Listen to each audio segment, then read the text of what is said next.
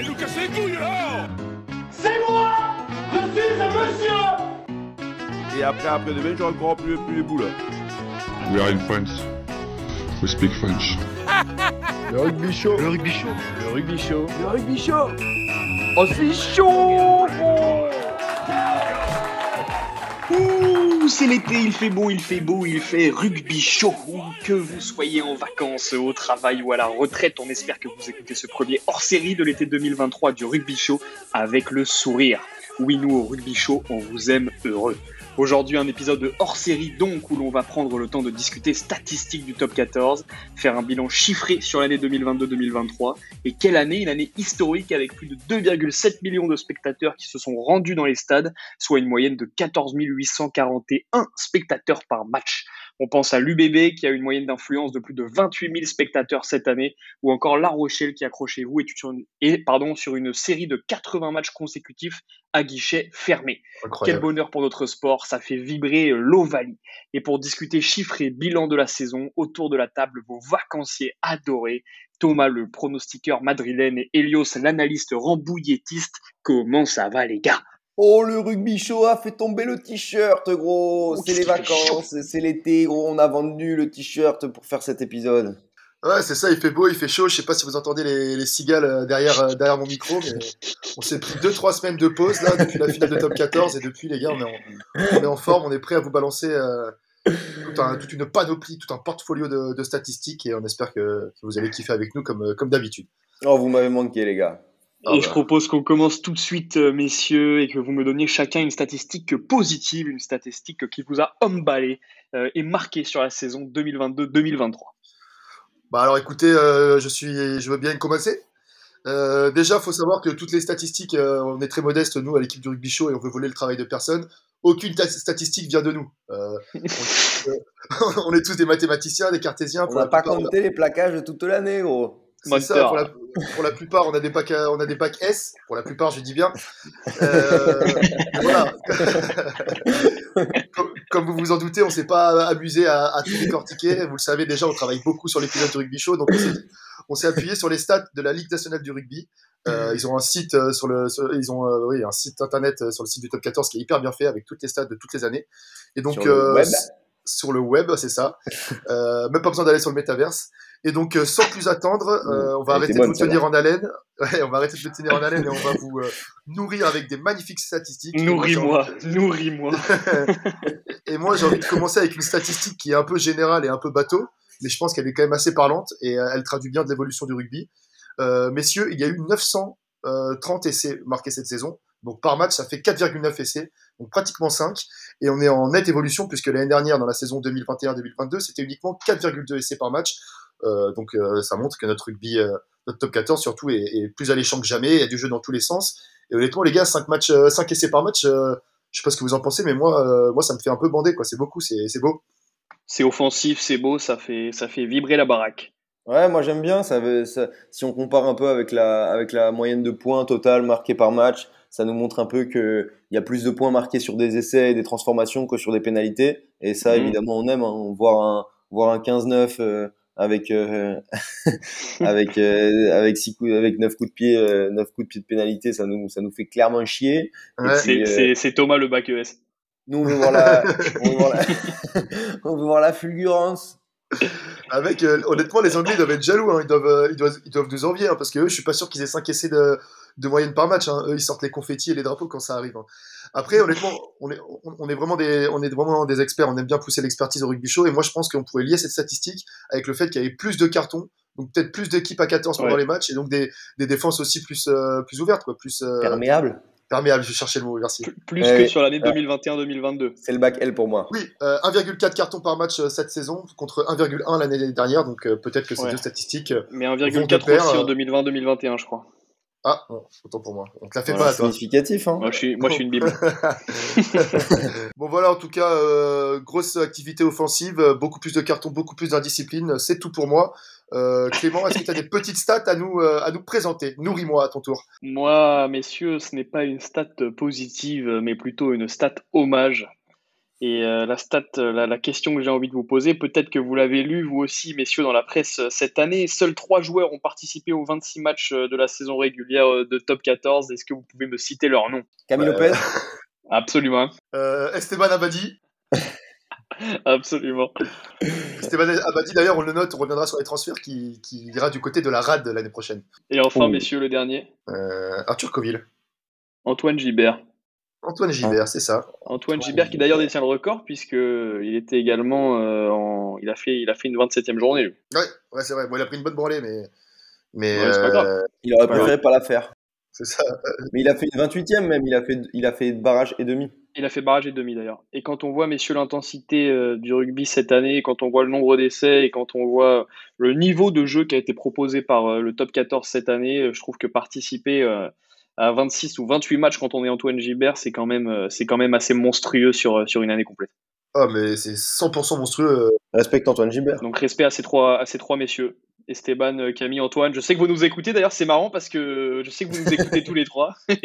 et ça, donc voilà, messieurs, on vous, on vous embrasse évidemment. Et euh, Esteban, euh, j'arrive. Gros bisous à Esteban. Donc ça, Clément, c'était donc, euh, si je comprends bien, ta cote, euh, ta cote plutôt positive, du coup, pour montrer un peu la stade plutôt combativité. positif. C'était une stade plutôt hommage pour montrer la, la combativité Arrête de ces avec trois messieurs. Il faut que j'arrête avec les cotes. C'est fini. Et toi, euh, et toi, Thomas, euh, une stat un peu positive euh, sur cette année? Moi, il y a une stat qui m'a un peu impressionné. Euh, c'est un peu sur, sur l'utilisation du ballon. J'ai trouvé ça, j'ai trouvé ça assez dingue. C'est sur, c'est sur l'aviron bayonnais, qui est peut-être l'équipe euh, qui a le mieux utilisé le ballon cette année, parce que hum, c'est elle qui a eu le moins de, de possession de toutes les équipes en termes de, en termes de minutes, alors que le classement euh, reflète Ah euh, ouais. plutôt bien celui de la saison. Si on regarde le top 6 des équipes qui ont le plus eu le ballon, c'est, c'est le top 6 de la, de la saison régulière du top 14. Pourtant, Ouais. l'aviron bayonnais est dernier. Très que intéressant. quand ils ont eu le ballon, ils en ont fait une, une bonne utilisation, probablement. Ils l'ont bonifié, comme on dit. Ah, ils l'ont bonifié. Thomas, si je comprends bien, tu as pris, t'as pris deux statistiques et tu as réussi à mener une analyse euh, concordante euh, pour arriver à une conclusion par, euh, par toi-même? C'est fou, hein Qu'est-ce que tu es devenu autonome, toi? Tout ça un, un samedi matin, quoi. C'est vrai que moi, Thomas, je, je trouve assez impressionnante ta, ta, ta stat. Et, euh, et aussi, on parlait dans les derniers épisodes que, que Bayonne avait, avait été, comme on dit, euh, comme on dit dans, le, dans la NBA, dans le basket, qui avait été clutch, qui avait été décisif sur les dernières minutes. Et ils ont gagné beaucoup de matchs à la dernière minute, donc ça peut aussi montrer que- qu'ils ont réussi à gagner des points, même quand ils n'ont pas dominé. Et, et, euh, Ouais. au final, ça, ça m'étonne pas tant que ça. Ouais, et gros sur- respect à Bayonne. Surtout chez eux, et on y reviendra un peu plus tard dans l'épisode, mais si c'est peut-être le moment de passer à, à la stat un petit peu négative, hein, Aïe, Ouais, aïe, aïe. la stat un peu un petit coup de négative. gueule On n'aime pas ça. le Boxing Day. Le Boxing Day, c'est les matchs qui ont lieu euh, le week-end de Noël, donc euh, 23-24 décembre cette année, la journée numéro 13. C'est quasiment la journée avec le moins de points marqués. On se dit que Oh là. peut-être que les joueurs, ils en avaient rien à foutre de cette journée. Ils étaient déjà... Ils- Ouais, c'est ça. C'est ça. Je me dis, mais putain, les... c'est un peu des enculés, le top 14, de les faire jouer, de les faire jouer le jour de Noël. Gros, vas-y, laissez-les rentrer chez eux. Il y a des Sud-Africains dans les équipes. Ils, peuvent... ils ont pas le temps de prendre l'avion, gros. Ouais, c'est une stat assez alarmante, comme tu dis Thomas, et je pense que ça montre aussi euh, la difficulté euh, de la LNR à, à, à rentrer euh, tous ces matchs euh, sur un, sur un calendrier dans l'année, quoi. Parce que faire des matchs avant Noël, ça semble un peu irréaliste. Ouais. Après ça, j'ai l'impression que c'est le même débat plus ou moins tous les plus ou moins tous les ans, dans le sens où tu as une espèce de bataille entre la ligue qui veut elle euh, faire tenir les matchs pour les supporters, parce que les supporters évidemment pendant les vacances c'est sympa d'aller voir les matchs en famille le lendemain de Noël, mais les joueurs bien évidemment eux ils ont envie d'avoir leur semaine de pause et, euh, et j'ai l'impression Bah qu'ils ouais. montrent aussi euh, leur leur mécontentement par leur par leur engagement et le fait que ce soit des matchs un peu de merde, c'est pas c'est pas non plus euh, pas non plus par hasard. hein. En parlant de, en parlant de taper au pied, euh, c'est une bonne transition sur, euh, sur, sur ma petite statistique négative à moi, et elle concerne un homme, le deuxième, Joris Second. En phase, et alors accrochez-vous bien, en phase régulière, c'est le, le pire meilleur réalisateur de l'histoire. Ça veut dire que c'est 232, c'est 232 points inscrits en phase régulière, ce qui fait de lui le meilleur réalisateur de la saison, mais avec le plus faible total de Ah. points dans l'histoire pour un réalisateur et j'ai trouvé ça très très drôle. Le record, le record étant euh, tenu par Rory Cocotte à Castres en 2012-2013 avec 376 points à son énorme. Ouais. Comme je te Ah disais ouais. tout à l'heure, euh, on a plus de points marqués euh, suite à des, suite à des essais et la transformation, elle vaut que deux points, alors que la pénalité, il y, en a de moins en moins, mais c'est bien, c'est rugby champagne. Exactement, c'est rugby champagne, euh, donc mais bon, ça fait c'est quand même une stat que je trouvais importante à, à souligner. Il n'y a pas de club de rugby à Reims pourtant. Elle Merci pour cette petite douceur. était fine. Ah, le samedi matin, ça met du, ça met du temps à venir, euh, Ouais. à venir jusqu'au cerveau. Et toi, et toi, Elios, euh, un petit, une petite euh, statistique euh, négative sur cette année? Il nous a parlé Euh, du carton déjà, non? Ouais, bah, je vous ai, je vous ai parlé des, je vous ai parlé des cartons. Euh, ensuite, euh, pour toujours dans la même lignée des cartons, bah, je vais vous faire une petite devinette. Du coup, à votre avis, les gars, quelle est l'équipe qui a pris le plus de cartons jaunes dans ce top 14 Bon, c'est pas non plus la grosse surprise, mais, mais voilà, je vous, la- je vous pose cette petite devinette. C'est le cancre. C'est le cancre occitan. Euh, oui, Le cancre du top 14. Et je peux te dire qu'ils ne sont pas pour rien, les deux centres fidjiens. le cancre Tarn, le cancre Tarn et Garonnais, effectivement, c'est bien, bel et bien le Castre Olympique euh, qui est le mauvais élève niveau carton avec 28 cartons en 26 matchs, donc c'est assez fort. On peut, euh, Euh, C'est assez normal, c'est assez normal, c'est leur jeu, c'est leur jeu. C'est ça. Et, et- et comme tu dis, Thomas, euh, grand artisan de, de ces 28 cartons, les centres euh, Botitou et Kogassi euh, du Castre Olympique qui sont souvent euh, très violents. Exactement, euh, très violent et, euh, et je propose, euh, vu qu'on parle de joueurs, je propose peut-être qu'Elios, tu nous amènes sur un plateau d'argent ou un plateau d'or, si j'ose dire, ton, ton joueur top de la saison. Quel est aux yeux, à tes yeux, le, joueur qui a, qui, a, qui a marqué les esprits? Alors, moi, mon top joueur, et bon, il pourrait, il pourrait potentiellement s'apparenter à une, à une révélation, mais, mais je le suis depuis quelques temps, donc pour moi, c'est pas une révélation.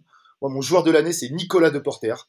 Nicolas Deporter qui a réussi à, comment dire, à s'installer, que ce soit à Bordeaux et aussi à U20. Thomas, je te vois, je te vois un peu dubitatif. Pourquoi est-ce que c'est mon joueur de l'année? Parce qu'actuellement, je regarde euh, la Coupe du Monde des U20. On aura l'occasion d'en reparler euh, plus tard dans d'autres épisodes.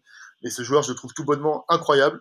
Euh, il a joué plus 600 minutes en top 14 avec l'UBB. Il a joué une mi-temps entière de, de la demi-finale. Donc c'est pour ça que, que je le crois, que je le classe pas dans les dans la révélation, mais dans mais bien dans le top joueur.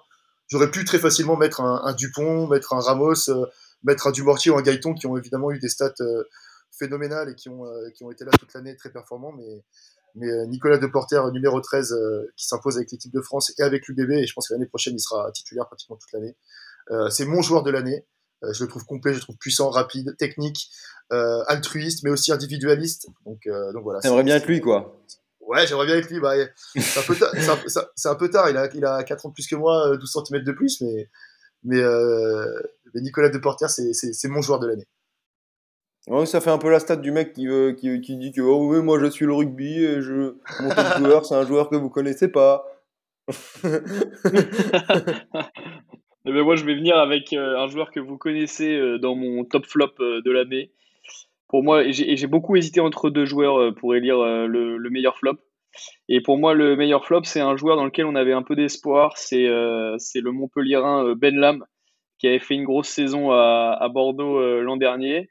euh, et qui a, qui, a, qui a fait que six matchs qui a fait que six matchs cette année à Montpellier 600 minutes trois fois moins qu'à l'UBB bref, un joueur pas spécialement Oh ouais. offensif ou, ou captivant, et qui d'ailleurs n'est pas conservé à, à Montpellier, et qui, si je ne m'abuse, et peut-être que vous allez me contredire, messieurs, n'a toujours pas de club pour l'année prochaine.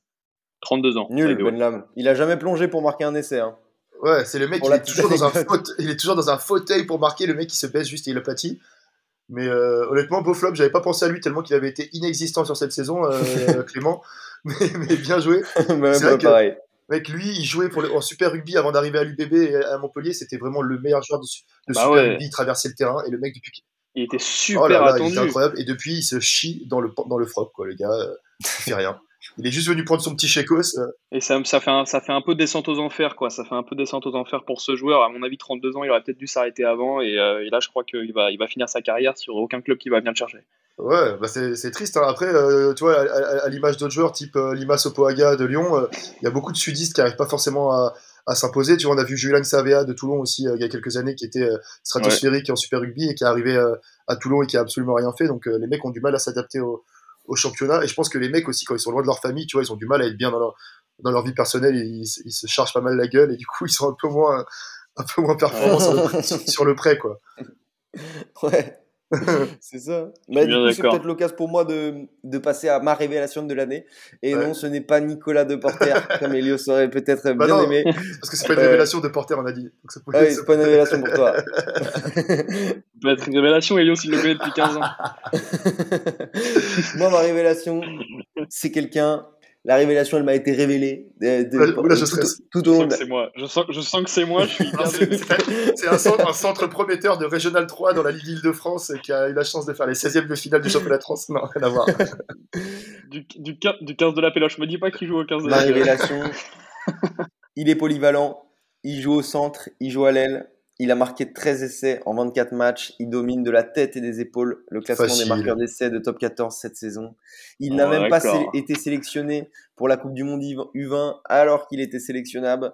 Tout ça pour être disponible pour le staff des grands du 15 de France et de Fabien Galtier. Il est d'ailleurs en ce moment avec les 42 joueurs à Monaco de l'équipe de France. Je nomme messieurs Émile. Gaëton, meilleur, meilleur marqueur du top 14 alors qu'il joue à la section paloise et qu'il est même pas ailier. C'est quand même Ouais. assez solide, je trouve. Euh, donc le mec, très il a, il a été vraiment euh, stratosphérique toute la saison. J'ai beaucoup aimé. Ouais, bah, très très fort, d'autant plus que, comme très tu l'as dit, euh, il a fait tout le tournoi destination, donc il a, il a manqué quelques matchs de top 14. Donc, ce qui vient accentuer, entre guillemets, la stat. Honnêtement, euh, comme tu dis, impressionnant. Et d'ailleurs, il a signé deux ans à, à Pau, on va savoir pourquoi. Non, je trouve ça bien pour se, pour se développer.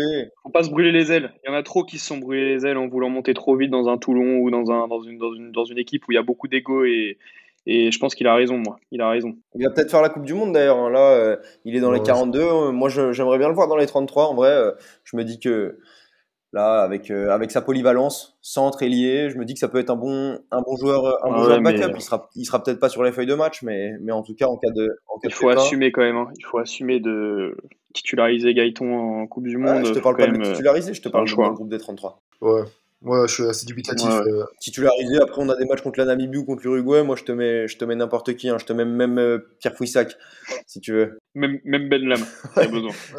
ah non, ah non. moi, j'y crois pas trop. euh, Ah non, pas lui. Ça sera l'occasion d'un autre débat, mais euh, Gaëton dans les 33, euh, j'y crois pas trop, mais en tout cas, ouais, super, super saison pour lui. Et tu dis, juste pour conclure, tu disais que c'est pas forcément, c'est le meilleur marqueur, mais pas dans une équipe qui a, qui a forcément été hyper performante. Quand on prend les trois meilleurs marqueurs d'essai cette saison, c'est Gaëton euh, de Pau, du Mortier de, du Loup et Raka de Clermont. Donc c'est pas forcément des mecs qui ont été dans les meilleurs clubs, euh, euh, dans les clubs les plus performants de la saison. Donc euh, voilà. On pourra l'analyser comme on, veut, comme on veut. hein. C'est pas des mecs de Toulouse ou de La Rochelle, c'est vrai, mais après t'as as quand même du mortier à Lyon. Lyon, ils ont, ils ont pratiqué un jeu offensif toute la saison, donc euh, ça, ça fait sens à ce niveau-là, mais c'est vrai. Clairement que aussi. vrai Clairement aussi. Ils ont, ils ont un jeu les très meilleurs marqueurs offensif. sont pas forcément dans les, dans les meilleures équipes, et dans les meilleures équipes, j'ai envie de te dire, tout le monde marque. Regarde à Toulouse, c'est Méafou le meilleur marqueur. C'est bien vrai, c'est bien vrai. Euh, messieurs, peut-être qu'on se fait un petit point sur euh, les transferts de Allez, l'année. on se fait un petit point. Oh, on peut sur ça, ouais. On peut, moi, je, je voulais, je voulais commencer ce petit point transfert par, euh, par souligner les, les, bons, les bons coups de cette année euh, qu'on a, qu'on a vu en top 14, puisqu'on parlait, de la, puisqu'on parlait de la saison de top 14. Et, euh, et pour moi, il y a, il y a quand même un énorme coup cette saison en top 14. Et d'ailleurs, euh, il m'est resté un petit peu en travers de la gorge parce qu'il, parce qu'il est parti de mon club de cœur, la SM. Et c'est, et c'est Camille Lopez qui a joué, euh, qui a joué l'intégralité des 26 matchs cette année Ouais. de top 14. Il a claqué 7 drops. Et oui, messieurs, pas moins de 7 drops. Et, et il, il, est, il est quand même dans un club qui a fini à la huitième place du classement alors qu'il était promu. Donc euh, je pense qu'il a, il a porté à bout de bras l'aviron bayonnais cette année. Et du coup, je, je- c'est, c'est l'occasion pour moi de le, de le nommer meilleur transfert de l'année. Ah bah c'est très clairement, je pense que tu as raison, hein, c'est très très clairement le, le, le meilleur transfert de C'est l'année. sûr. Euh, c'est sûr. pour moi, le pire transfert de l'année, du coup, c'est Benham euh, à l'UBB. à Montpellier, du coup. À Montpellier. à, Montpellier, Montpellier. à Montpellier, pardon, Montpellier. Et On juste, on euh, moi, plus juste avant de, de rentrer dans le. Est-ce qu'il joue déjà? Est-ce qu'il joue déjà? Quelqu'un l'a vu? Non, personne. Parce que je sais pas si vous avez suivi, mais Awas, il a signé à, il a signé à Biarritz. Du coup, il a, il, va pas jouer à Clermont la saison prochaine au final, à cause de toutes les affaires qui se sont passées euh, extra sportives. Et, et c'était, et il a signé le dernier jour du mercato justement, le vendredi à l'Aldiger, quand il a su que son club ne se ferait pas racheter euh, par un certain Romain Détré. Et ben, il, s'est dit bon bah tiens, si je me bougeais le cul sur le marché du des transferts pour ce dernier jour, et il a rien trouvé de mieux que, que Momo. Ouais, Sachant que, vous, je sais pas si vous avez vu, mais les Ultras de Biarritz euh, sont donc euh, tous en grève euh, tant que, tant que Momo euh, est dans, est dans l'effectif. Ouais, c'est ça. C'est ça, c'est ça. Après, Thomas, là, il y a, il y a un concept aussi qu'on appelle Joker médical spécial Coupe du Monde, où des joueurs, euh, des joueurs viennent pallier aux absences des internationaux euh, dans les clubs. Et du coup, je pense que la fenêtre, elle est un peu plus euh, rallongée. On a vu hier euh, l'historique deuxième ligne gallois, Halloween Jones, rejoindre le, le RCT, euh, le RC Toulon, euh, pour, euh, pour la Coupe du Monde du coup de, de septembre à, à novembre. Donc, euh, donc on aura encore quelques transferts euh, à découvrir dans, les, dans les jours à venir. Et ouais, et puisque tu parles de Toulon, on a aussi, euh, on a aussi Lolesio qui a, qui a signé en Joker Coupe du Monde, Nakaitasi. Ils ont fait le plein d'internationaux Toulon. Il y a, il y a aussi Ben White, l'Écossais, Tolofua, l'international français qui, est, qui arrive de Toulouse, et la pépite néo-zélandaise, l'ailier euh, Fainga Nuku, qui, qui lui euh, ailier star des Crusaders, qui va probablement être titulaire, euh, titulaire à l'aile euh, pour l'équipe de la Nouvelle-Zélande pendant cette Coupe du Monde. Donc euh, énorme coup de la part de Toulon. Et d'ailleurs, il, il était, il était annoncé à Clermont à la base. Donc, euh, donc on est un peu, donc on est un peu, on est un petit peu jaloux. Euh, et du coup, pour euh, peut-être une autre équipe qui était, euh, qui a été excitante sur le marché, euh, sur le marché des transferts, c'est, euh, c'est le Racing. Hein, le Racing, on, Ouais, Ouais, Ah, c'est la plus excitante. On en hein, parle. Le. Racing, c'est clairement les plus excitants. ça va être beau. Ils ouais. ont recruté, Même si Bayonne, ça va être beau aussi. ouais, hein. ils ont, ils ont recruté le Racing Siakolissi, donc euh, le capitaine des Springboks, le troisième lignel. Champion Ils ont recruté 32 ans aussi, lui. Hein. Ouais, mais bon, ouais, tu signes. Tu... Ah, c'est- ouais, mais signes jeune. à ça va, 40 ans, 32 ans. Colissi. Ouais, ouais. Joshua Tuisova, qui est quand même euh, le meilleur centre du top 14 cette saison. Euh, bon, au centre, ailier, Ouais, il du joue, hein. n'importe où, c'est un bus. Il est quand même Et ça, on comprend pas pourquoi Lyon l'a laissé partir. une stat qui m'a quand même impressionné Ouais, sur, hallucinant. sur Tuisova, c'est qu'il est deuxième meilleur gratteur de tout le monde. Le mec, il a fait 15 grattages cette saison, euh, un grattage derrière Facundo Bosch, le meilleur. Et ça m'a impressionné que qu'un mec qui joue dans les lignes arrière soit deuxième meilleur gratteur. Ça, ça donne un peu euh, la dimension de, ce- de ce joueur. Et donc, euh, pour, nom- pour en nommer d'autres qui, qui, qui ont signé au Racing, on a aussi euh, Tristan Teder, l'ouvreur euh, ou arrière de Perpi, qui fait une énorme saison.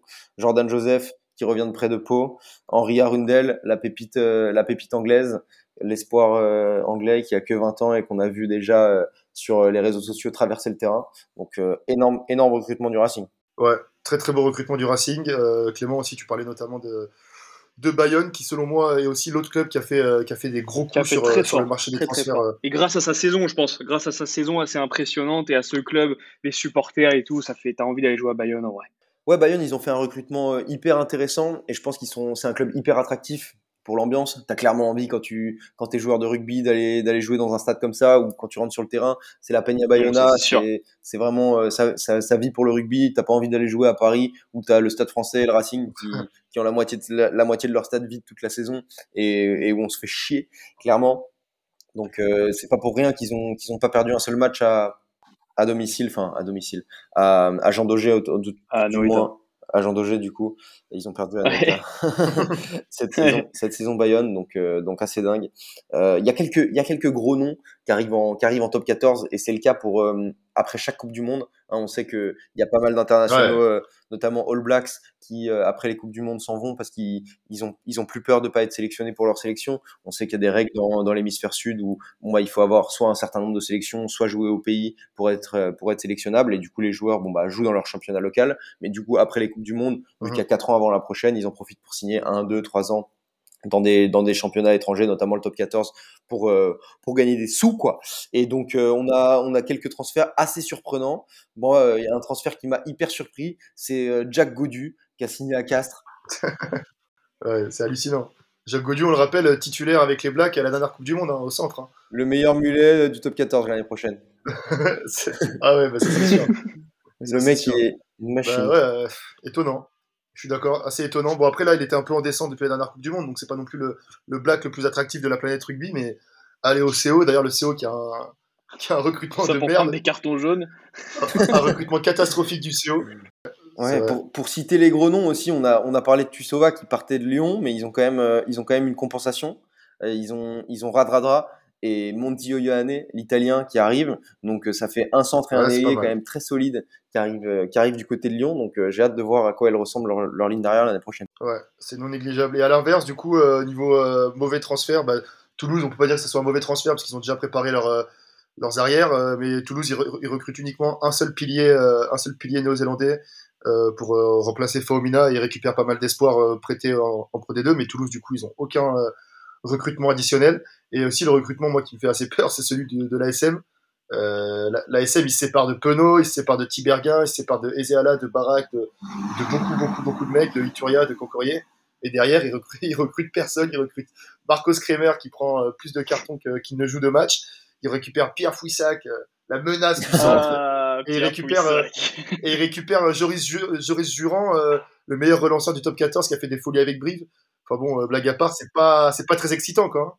Non, ça va, franchement, il se sépare de, de pas mal de joueurs qui étaient payés euh, au-dessus de, au-dessus des moyens de Clermont et au-dessus de la, au-dessus de leur valeur peut-être. Et, ils ont quand même un recrutement, quand même un recrutement assez ciblé. Il y a le talonneur, euh, il y a le talonneur euh, international australien Fola Ofaniga qui arrive. Et du coup, moi, j'ai hâte de le voir, j'ai hâte de le voir avec Clermont. En tout cas, je pense qu'il va, il va terroriser plus d'une défense. Il y a aussi, il y a aussi le troisième lignel Sowakula des Chiefs que vous connaissez peut-être pas, mais qui arrive, qui arrive très, Et qu'on adore, qu'on adore, qu'on adore voir jouer d'ailleurs.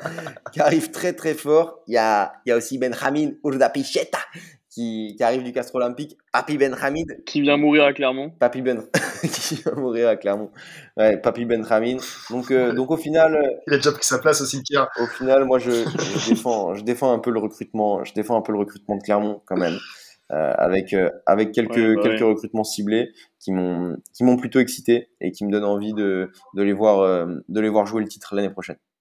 C'est mon opinion impopulaire Ouais. euh, de l'épisode.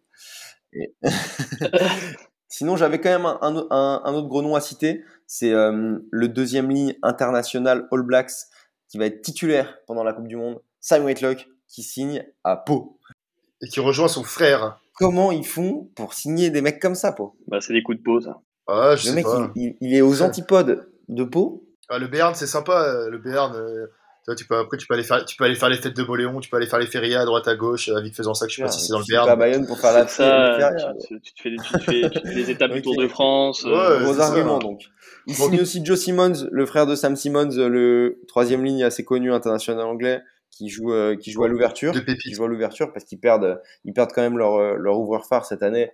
Zach Henry, ça fait deux années qu'ils perdent leur ouvreur phare hein, après, après euh, Astoy l'année dernière. ouais. et, ouais, et ouais. Zeala, donc qui part de, qui part de Clermont, comme tu le disais, Elios.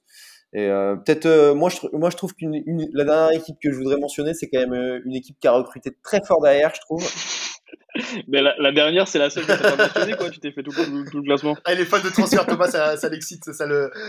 Et ouais, Ouais, ça et ouais, l'excite de fou, il y a. Perpi qui a recruté très fort derrière. Thomas Allan, l'international, euh, l'international italien, qui arrive, euh, qui arrive en, Ouais, pas mal, ça c'est c'est pas mal. qui arrive à. Perpignan, dans, dans en Catalogne. T'as aussi Nakalevou, Jean-Pascal Barak, Veredamou. Donc franchement, ils, ils se sont pas mal renforcés derrière Perpi. Sympa, un petit baraque à Perpi. Bon, en tout cas, il y a plein de, plein de beaux noms qui, circulent à droite à gauche. Euh, le top 14 est définitivement euh, le, championnat le plus attractif et le plus excitant euh, du rugby mondial. Et, comme tu le disais, Clément, c'est pas pour rien que les stades sont remplis. C'est pas pour rien qu'il y a 10% de croissance dans les audiences à la télé entre la saison dernière et cette saison. Plus de joueurs, plus d'attractivité. Et, forcément, ça, ramène, ça ramène du public. Ça fait grandir notre beau top 14. Et, et comme moi, je le disais au début de l'année, je pense que les gars, dans 10 ans, il n'y a plus que nous. Euh, toutes les compétitions elles sont pour nous. On aura Ouais. tous les joueurs étrangers parce que comme tu le disais aussi, euh, les joueurs néo-zélandais, bah, ils gagnent pas une caillasse chez eux, donc les mecs forcément, ils ont envie de venir doubler leur salaire. Eux, ils doublent pas leur salaire avec Manu dans le 6-9, tu vois, ils viennent juste dans le top 14, ils doublent leur salaire et, et, et c'est sûr que, que c'est non négligeable. Donc euh, voilà, le top 14 qui est au top de sa forme, qui a le vent en poupe, et c'est pas pour nous déplaire, bien au contraire. Et ça promet une, une année 2023-2024 très excitante euh, devant les écrans de Canal+. Euh, messieurs, peut-être avant de conclure euh, cet épisode, un petit mot sur le Rugby Championship. Ouais, ouais, ouais. Bah, Rugby Championship pour les non, les non bilingues, les non anglophones, c'est c'est du coup ce qu'on appelait à l'é- à l'époque le, le trination, sauf que maintenant il y a quatre nations. Donc le quadrination, donc c'est un championnat qui, re- Four qui Nations. réunit les équipes du Sud, l'Afrique du Sud, Four Nations, Afrique du Sud, Australie, Argentine, Nouvelle-Zélande. Double confrontation, donc match aller-retour. Euh, Il y, a, il y a ce week-end Afrique du Sud, Australie et Argentine, Nouvelle-Zélande. Euh, voilà, donc euh, voilà, c'est le, plus haut niveau euh, du rugby mondial également. Ça va permettre de jauger un petit peu avant la Coupe du Monde. C'est excitant. Moi, ça m'excite. En tout cas, c'est ça m'excite ces petits matchs là en vue de, Bah en vue de la. Coupe du Monde. Tu vas voir. J'ai hâte de voir les Box, Ouais. quel niveau ils ont. Australie qui vient de qui va faire leur qui vient de faire leur premier match avec avec Eddie Jones en tant que en tant que coach. On va voir ce qu'ils vont ce qu'ils vont voir à la Coupe du Monde dans leur poule de dans leur poule facile. Ouais. C'est très excitant ce, ce, ce Rugby Championship qui arrive. Et ça, en effet, ça va nous permettre de jauger avant, avant la Coupe du Monde. L'Australie, d'ailleurs, qu'on retrouvera, euh, nous, en France, Le euh, 28 août. hein. euh, dans, dans, dans le 28 août, ouais, dans moins de deux mois. Exactement, ouais, c'est ça. Ça nous permettra de savoir si on est définitivement euh, favori pour cette compétition et savoir si on met toutes, euh, tous les PEA sur, euh, sur la France gagne la Coupe du Monde. Et euh, en parlant de France, euh, et, pour, euh, et pour conclure rapidement, on souhaite euh, bonne chance à, à nos U20 préférés qui jouent tout à l'heure euh, à 19h contre l'Angleterre en demi-finale du championnat du monde U20. Et on a entière confiance en nos petits bleuets. Voilà, allez les gars. Et je sens, messieurs, déjà venir la fin de ce premier épisode hors série de Summer 2023 du Rugby Show. Le, prochain épisode hors série portera sur la Coupe du Monde des moins de 20 ans. Et on a hâte d'en parler vu les prestations XXL des Français ces dernières semaines. On vous donne donc rendez-vous la semaine prochaine. On vous embrasse. On espère qu'on a réchauffé vos oreilles. Et surtout, n'oubliez jamais, le Rugby Show, Oh, c'est chaud. Oh, c'est chaud, tellement chaud. On a fait tomber le t-shirt, gros, pour l'épisode de l'été. Oh putain. Putain, il était chaud celui-là, non? Il était particulièrement oh, il était chaud. mais je crois que ça a un lien avec la température. Je sais pas si la température a un lien avec le rugby chaud. Ça brûle. Oh ah, bah, là, Ça a dû chauffer dans les oreilles. Messieurs, je vous laisse. Je suis super à la bourre. Tu ouais, peux l'enregistrement, Thomas, juste pour voir si.